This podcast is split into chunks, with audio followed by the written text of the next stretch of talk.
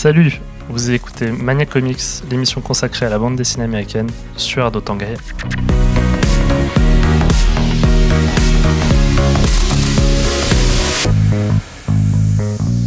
Bienvenue chers auditeurs et auditrices d'Ardotan pour ce tout premier numéro de Mania Comics. Je suis Badi, passionné de comics depuis quelques années, et voilà, et je vais essayer de vous partager ma passion.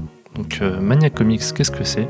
Ça va être une émission mensuelle qui va vous présenter les, les dernières sorties en France euh, de bandes dessinées américaines.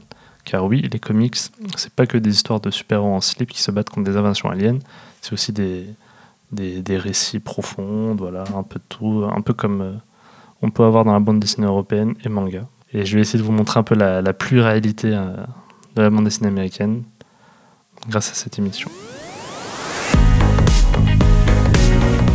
Mon but aussi, ça va être de vous sortir un peu de ce cliché, vous présenter d'autres choses qui ne soient pas forcément de la bande dessinée de super-héros. Euh, bon, pour, euh, pour euh, cette première émission, je vais quand même vous présenter une B D de super-héros, mais promis, ça se reproduira plus, ou moins en tout cas. Donc euh, dans cette émission, on va, je vais vous présenter un, mon premier récit de super-héros que j'ai lu, donc de Batman.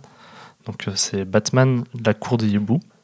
Donc c'est un tome un pour le coup, un vrai tome un en fait, on n'a pas besoin de lire d'autres choses avant. Et c'est une série en, en neuf tomes. Euh, après le, le tome un et deux forment un seul arc qui peut être une histoire auto-continue. Donc c'est-à-dire si vous voulez lire juste deux tomes ou les offrir à quelqu'un, sachez que c'est, c'est une histoire complète. Donc on a un début et une fin. Une fin plus ou moins ouverte, mais ça reste une fin quand même. Donc euh, pour revenir un peu sur le contexte, avant de vous présenter le récit et, et donc l'équipe créative, donc c'est-à-dire le, l'auteur et le dessinateur, euh, donc qu'est-ce qui s'est passé ? En fait, ce récit est sorti en, en deux mille onze, euh, et en deux mille douze en France et deux mille onze aux États-Unis. Donc c'est, euh, c'est, c'est lors d'un événement qui a rebooté l'univers D C. Donc euh, un reboot, qu'est-ce que c'est ? C'est, euh, c'est lorsque le... Le, on recommence tout à zéro en gros. On, vous devez être un peu habitué avec le cinéma, avec les, les nombreux reboots qu'on a eu de super-héros, par exemple des, des films Spider-Man, et cetera. Et c'est un truc au final qui est très rare dans les comics, parce que normalement ce que, ce que les auteurs de comics font, c'est ce qu'on appelle des relaunchs. En fait, ils, ils se débrouillent pour avoir un retour au statu quo, mais garder en compte la continuité précédente. Par exemple, un, un exemple tout bête, on va parler d'un autre super-héros encore, hein, ça va être très super-héros cette première émission, mais premier... on fera moins de super-héros la prochaine fois. Donc Spider-Man, récemment, a été euh, dans la continuité aux États-Unis. Il a été euh, chef d'entreprise d'une start-up, il gagnait plein d'argent. Et du coup, on s'éloignait du, du statu quo du Peter Parker qui galérait à payer son loyer et tout, et qui sauvait le monde la nuit. Donc euh, quand il y a eu une nouvelle équipe créative dessus, bah, ils ont décidé de faire table rase. Et en gros, bah, sa boîte euh, a fait faillite. Euh, Peter Parker est redevenu étudiant et euh, n'est plus chef d'une super méga entreprise. En fait, c'est un des problèmes qu'on a dans le comics, c'est souvent ce retour au statu quo, en fait, donc pour, pour que les nouveaux lecteurs puissent rentrer facilement, et aussi pour que les anciens lecteurs euh, aient toujours leur repère, en fait. C'est-à-dire, un lecteur qui va lire du Spider-Man, qui va s'arrêter pendant deux ans, relire un peu de Spider-Man, bah, il, il retrouve ses marques facilement, parce que voilà, l'évolution du personnage existe, mais elle sera euh, très subtile. Et donc d'ici, en, deux mille douze, ce qui, euh, en deux mille onze, ce qu'ils ont décidé de faire, c'est de faire table rase de leur univers. Donc il y a eu un événement qui s'appelait Flashpoint. Donc si j'en parle là en septembre, c'est qu'en fait, il y a un... si je choisis ce récit, c'est pas un récit récent. Je vais essayer normalement de vous présenter tout le temps des récits récents, mais là, je fais une petite exception, parce qu'il y a un tome trois qui sort en septembre, le fin septembre, il me semble. C'est le tome trois de Flashpoint, qui est un éve... en fait un... un événement qui a eu lieu il y a dix ans, et en France, ils ont... pour les dix ans, ils ont fait une nouvelle édition... Euh... avec des à côté. En fait, il y a dix ans, on avait le tome Flashpoint qui était sorti, et là, il réédite en gros les, les, les petits à côté, donc des histoires qui se passent en même temps de l'événement. Et donc, je me suis dit, pourquoi pas vous parler de... Je vous parle un peu de cet événement Flashpoint qui était marquant pour moi, parce que voilà, c'était la, la première fois que j'ai commencé un peu l'univers d'ici. Ça m'a permis de rentrer dedans facilement, parce qu'on avait vraiment ce retour à zéro. Et donc... Donc voilà, l'univers Flashpoint, il se passe quelque chose, je ne vais pas vous spoiler, il y a une grosse crise interdimensionnelle, peu importe, temporelle. L'univers D C, pour une X raison, euh, doit, tout, tout se recommence.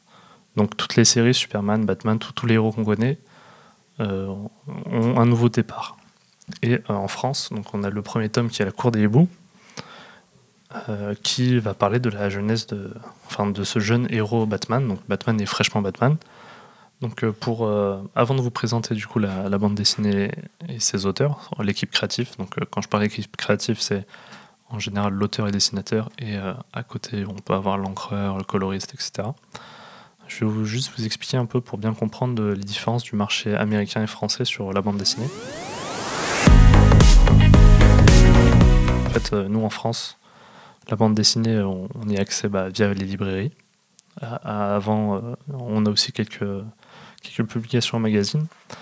Aux États-Unis, du coup, eux, ils ont deux, deux accès possibles. C'est en librairie, donc les, les mêmes versions qu'on a de, des bouquins cartonnés, comme on a en bande dessinée franco-belge avec euh, Lucky Luke, Astérix, et cetera. Et ils ont aussi via les comics shops, donc euh, des, des, des petits fascicules qu'ils ont mensuellement, donc euh, d'une vingtaine de pages. Et en fait, ça permet de suivre leur, leurs aventures préférées, donc pas forcément des héros, il y a aussi de la bande dessinée indépendante, euh, mensuellement. Et donc ils ont euh, un rythme de parution assez soutenu, c'est-à-dire que dans l'année, tu auras douze, douze petits fascicules qui, à la fin, formeront un seul bouquin qui pourra être vendu en librairie. Et c'est ces petits fascicules qu'on appelle en général les comic books. Et euh, donc euh, voilà, c'est, c'est ce qui fait qu'on a du Batman depuis euh, les années trente. Euh, on, on peut suivre les aventures de Batman tous les mois, euh, ce qui se passe à Gotham City depuis euh, les années trente. Euh, voilà, et donc nous en France on a directement les, on reçoit directement le recueil, donc le premier tome La Cour des Hiboux, c'est un recueil de cinq six numéros si je dis pas grand chose, donc l'équivalent d'une demi-année de publication, ce qui fait qu'en tome en fait on a un rythme assez soutenu euh, si l'éditeur qui a les droits, donc euh, ici en France on a Urban Comics qui ont les droits de D C Comics, c'est eux qui s'occupent de la publication de D C en France, on peut avoir une, une parution assez soutenue de par exemple deux bouquins par, par an. Contrairement à la bande dessinée européenne qui, euh, voilà, où en général tu vas avoir un Lucky Luke tous les ans et, et qui vend quarante pages par an, alors que là tu peux avoir un, un bouquin de deux cents pages euh, tous les tous les tous les six mois, quoi. Donc voilà, sur ce, euh, je vais passer à la présentation des auteurs, mais juste avant, euh, bah, en faisant mes petites recherches sur euh, qu'est-ce que je vais mettre comme euh, intervalle musical, je suis tombé sur euh, l'album de Prince. Prince a fait un album spécial euh, enfin pour, pour le film de Batman de Tim Burton, j'étais pas au courant. Et euh, du coup, je trouvais ça assez marrant. Faut, je vous conseille d'aller voir le, le clip qui est très bizarre. On voit des Batman violets en train de danser et tout. Donc euh, c'est Party Man de Prince.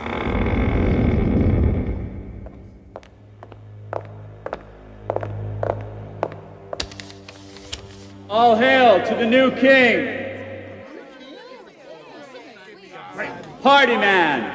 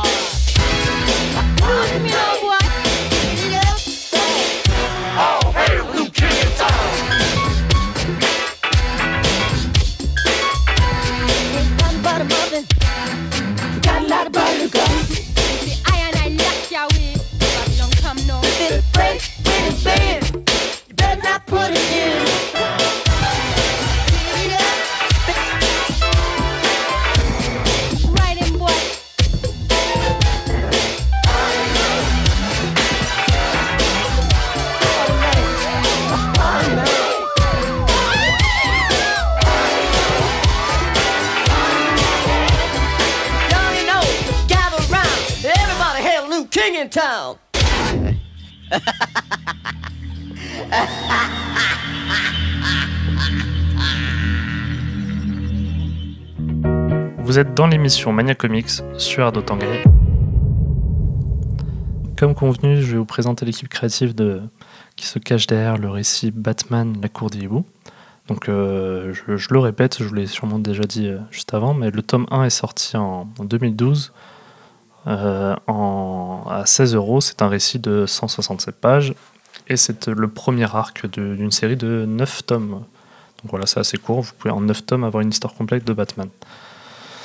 Donc le, le, le scénariste, c'est Scott Snyder, donc euh, c'est un Américain évidemment, qui, euh, qui était à, à, auteur de nouvelles, donc de récits courts avant, et il s'est lancé dans la bande dessinée en deux mille neuf.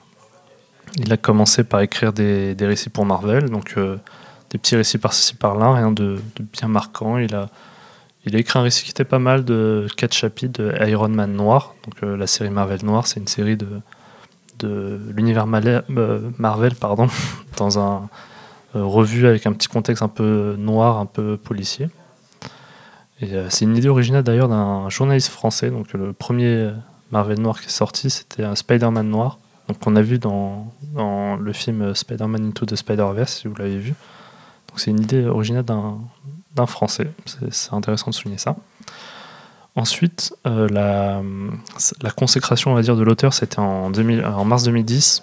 Et en fait, il coécrit avec Stephen King, donc ce qui n'est pas rien, un, le premier arc d'un comics qui est American Vampire, qui sort euh, du coup chez Vertigo, donc qui est un label de D C pour les créations un peu en, en indépendant. Donc en fait, c'est-à-dire que les, les auteurs de ces récits-là ont les droits sur la, leur création, contrairement à D C. Voilà, si tu écris du Batman, euh, tu ne touches pas de royalties euh, si jamais il est adapté au cinéma, et cetera. Donc euh, il, pour ce récit, American Vampire, il gagne des, un, un Eisner Award de la meilleure série, donc, euh, qui est l'équivalent de l'Oscar des comics. Et puis en deux mille onze, euh, D C l'embauche du coup en janvier deux mille onze pour un contrat d'exclusivité.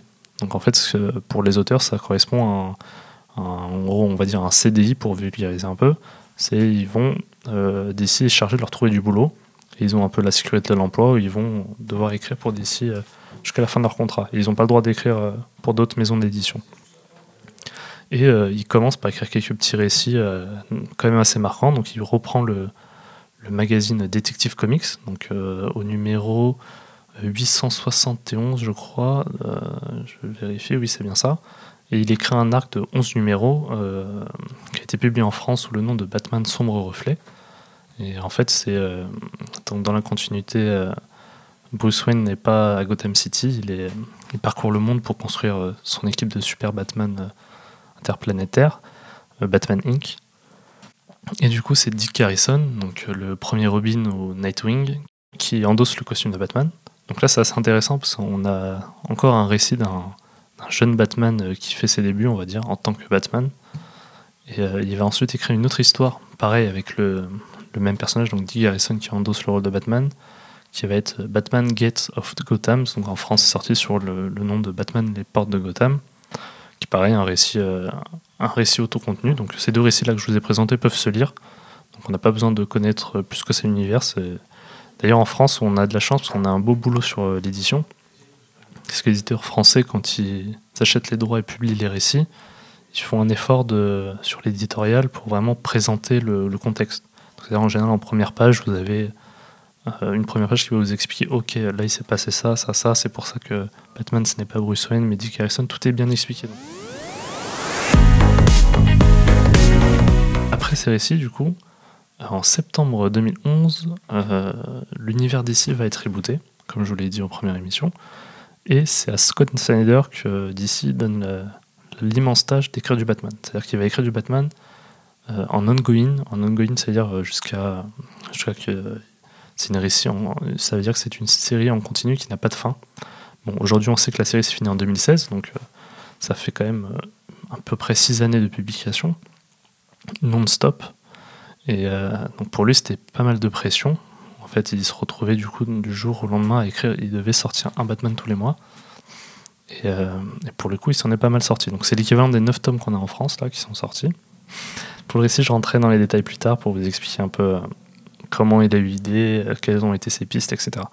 Après ça, il a, il a été un poids lourd pour l'industrie, euh, et pour, surtout pour D C, en fait. Avec son contrat d'exclusivité, il a écrit énormément de choses, euh, toujours très centrées autour de Batman.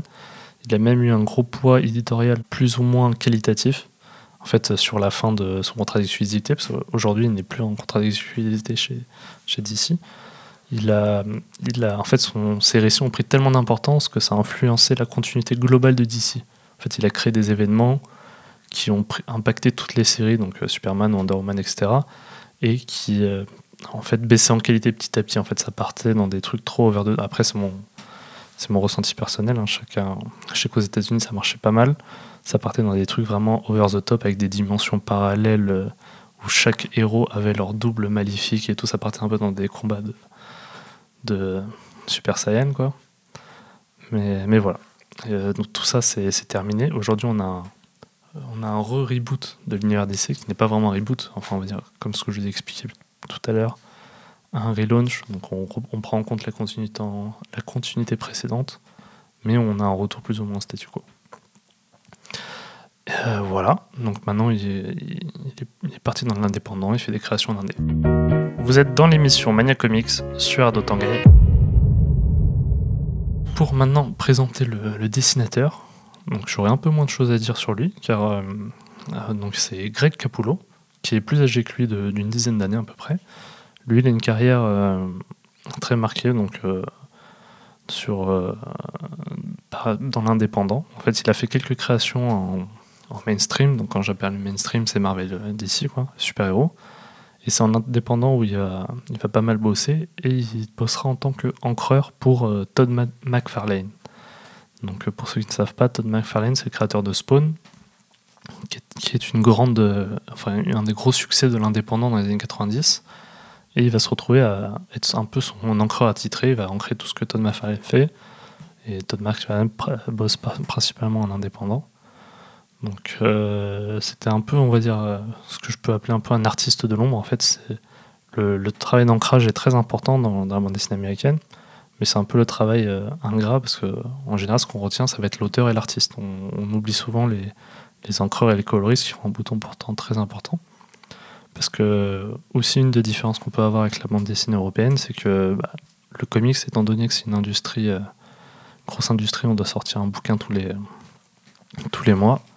Il y a ce, on se retrouve des fois, il y a, pour un numéro de vingt pages, il peut y avoir quatre personnes, voire plus, qui bossent dessus.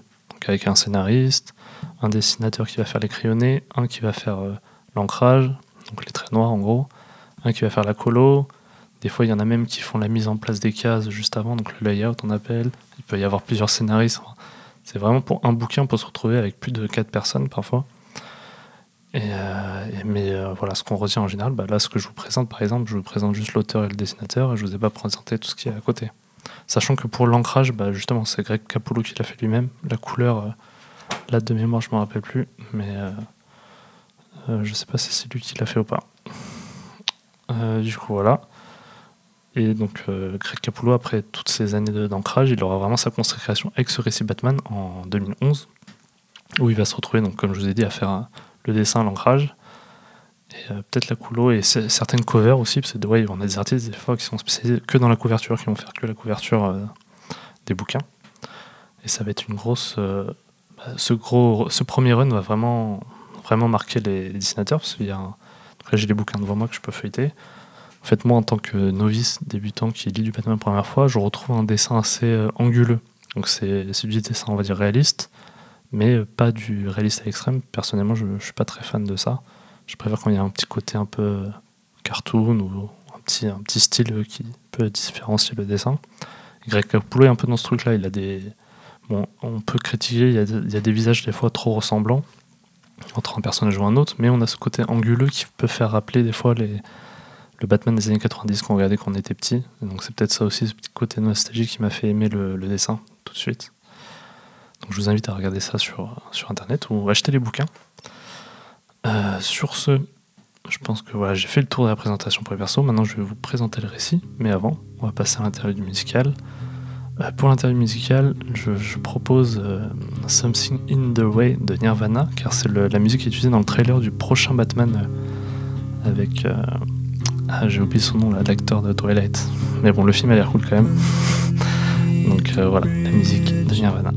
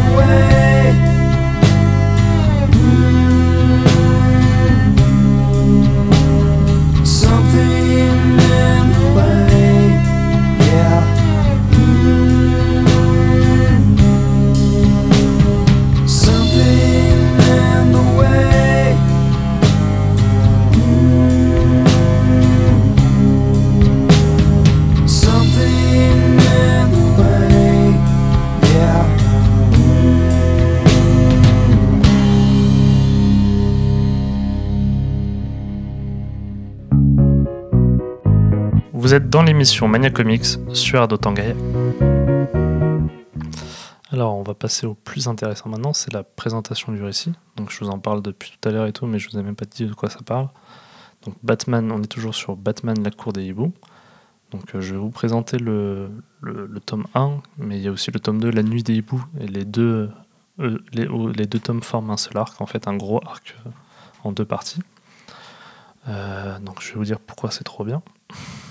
En fait, euh, donc en tant que nouveau lecteur, c'est un récit que je conseille car il y a, en plus de, d'un Batman euh, jeune et, et qui mène ses premières enquêtes, on a la création d'un nouvel ennemi en fait. Donc la Cour des Hiboux, c'est le nom du nouvel ennemi, je ne vais pas vous en dire plus. En gros, c'est, un, c'est rare d'avoir euh, aujourd'hui des créations de nouveaux vilains en gros, dans, dans les comics de super-héros, parce qu'en général, on, voilà, y a, les, les super-héros ont assez de vilains pour... Euh, à combattre déjà, et c'est difficile d'apporter quelque chose de nouveau. Là, il y a vraiment un truc qui a été apporté. Comment a eu, il a eu l'idée, Scott Snyder, qui est le scénariste. En fait, euh, dans ce récit, il y a un personnage qui est, qui est très mis en avant, et c'est le personnage en fait, de Gotham, la ville de Gotham, qui est traitée vraiment comme un personnage. En fait, Scott Snyder se baladait dans sa ville où il est né, donc euh, New York, et il, euh, voilà, il se baladait tranquillement, et il disait « Ok, moi je connais par cœur cette rue, ces rues, cette ville. » C'est un peu comme Batman qui connaît Gotham. Et là, il s'est dit, mais si Batman ne connaissait pas Gotham, en fait. Si Batman euh, pensait le, la connaître, et en fait, il se rend compte petit à petit que voilà, tout ce qu'il pensait, tous ses acquis sont remis en cause, euh, remis en question plutôt. Donc le récit, c'est vraiment ça. C'est Batman qui, qui en plus est un jeune Batman, mais qui est dans une période de confiance en lui. Il a déjà plusieurs arrestations à son actif. Il se remet en cause sur plein de choses, sur des, des, des fondations même, des, des acquis. Et, et donc ce récit est vraiment intéressant pour ça. Il y a vraiment ce truc-là de ok, là on est avec Batman, on est confiant, et petit à petit, on voit qu'il perd pied, on est avec lui, on fait ok, d'accord, en fait, il, en fait, il se fait complètement défoncer. Et euh, il y a aussi des trucs assez intéressants dans la mise en scène. En fait, moi qui n'avais jamais lu de comics mainstream, il y a une petite gimmick, euh, je crois que c'est dans le cinquième chapitre, donc c'est pas un truc extraordinaire, mais la fin du cinquième chapitre, pour ceux qui savent de quoi je parle ou ceux qui vont le lire, il y a un petit gimmick de mise en scène qui est vraiment intéressant, qui me fait dire ok, d'accord, là on peut faire ça avec du mainstream, on fait ça avec du comics super-héros. Bah, là j'ai été complètement conquis et je suis direct allé acheter le tome deux, quoi. Donc euh, les, les deux tomes. Donc le, le premier tome est à seize euros, le deuxième tome est à vingt euros. Je suis conscient que c'est assez cher, mais étant donné que c'est des tomes qui sont sortis il y a un petit moment déjà, vous pouvez facilement les trouver euh, d'occasion sur internet. Donc en général, je ne conseille pas l'achat d'occasion pour les bouquins neufs, car c'est bien de soutenir les libraires, et cetera. Mais quand c'est des bouquins qui sont sortis il y a presque dix ans, euh, je, voilà, n'hésitez pas vraiment, voilà, surtout si vous n'avez pas les moyens de, de claquer voilà, trente-six euros pour lire un arc. N'hésitez surtout pas à les trouver, vous les trouverez très facilement d'occasion. Euh, sur vos sites d'achat d'occasion préférés. Donc voilà, donc euh, je pense avoir fait le tour. Donc je ne vais pas rentrer plus en détail dans l'histoire, j'espère que je vous ai donné assez envie pour, pour les lire, car c'est vraiment un très bon récit.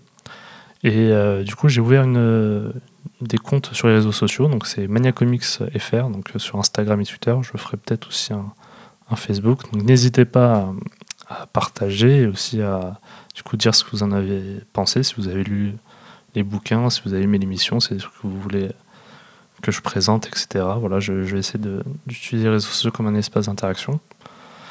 Et voilà, et on se retrouve au mois prochain. Je, je n'oublie pas, bien sûr, de remercier la technique et de remercier les éditeurs pour, euh, pour être restés jusqu'au bout, ne pas s'être endormis. Donc voilà, on se dit au, au mois prochain et à bientôt. Salut!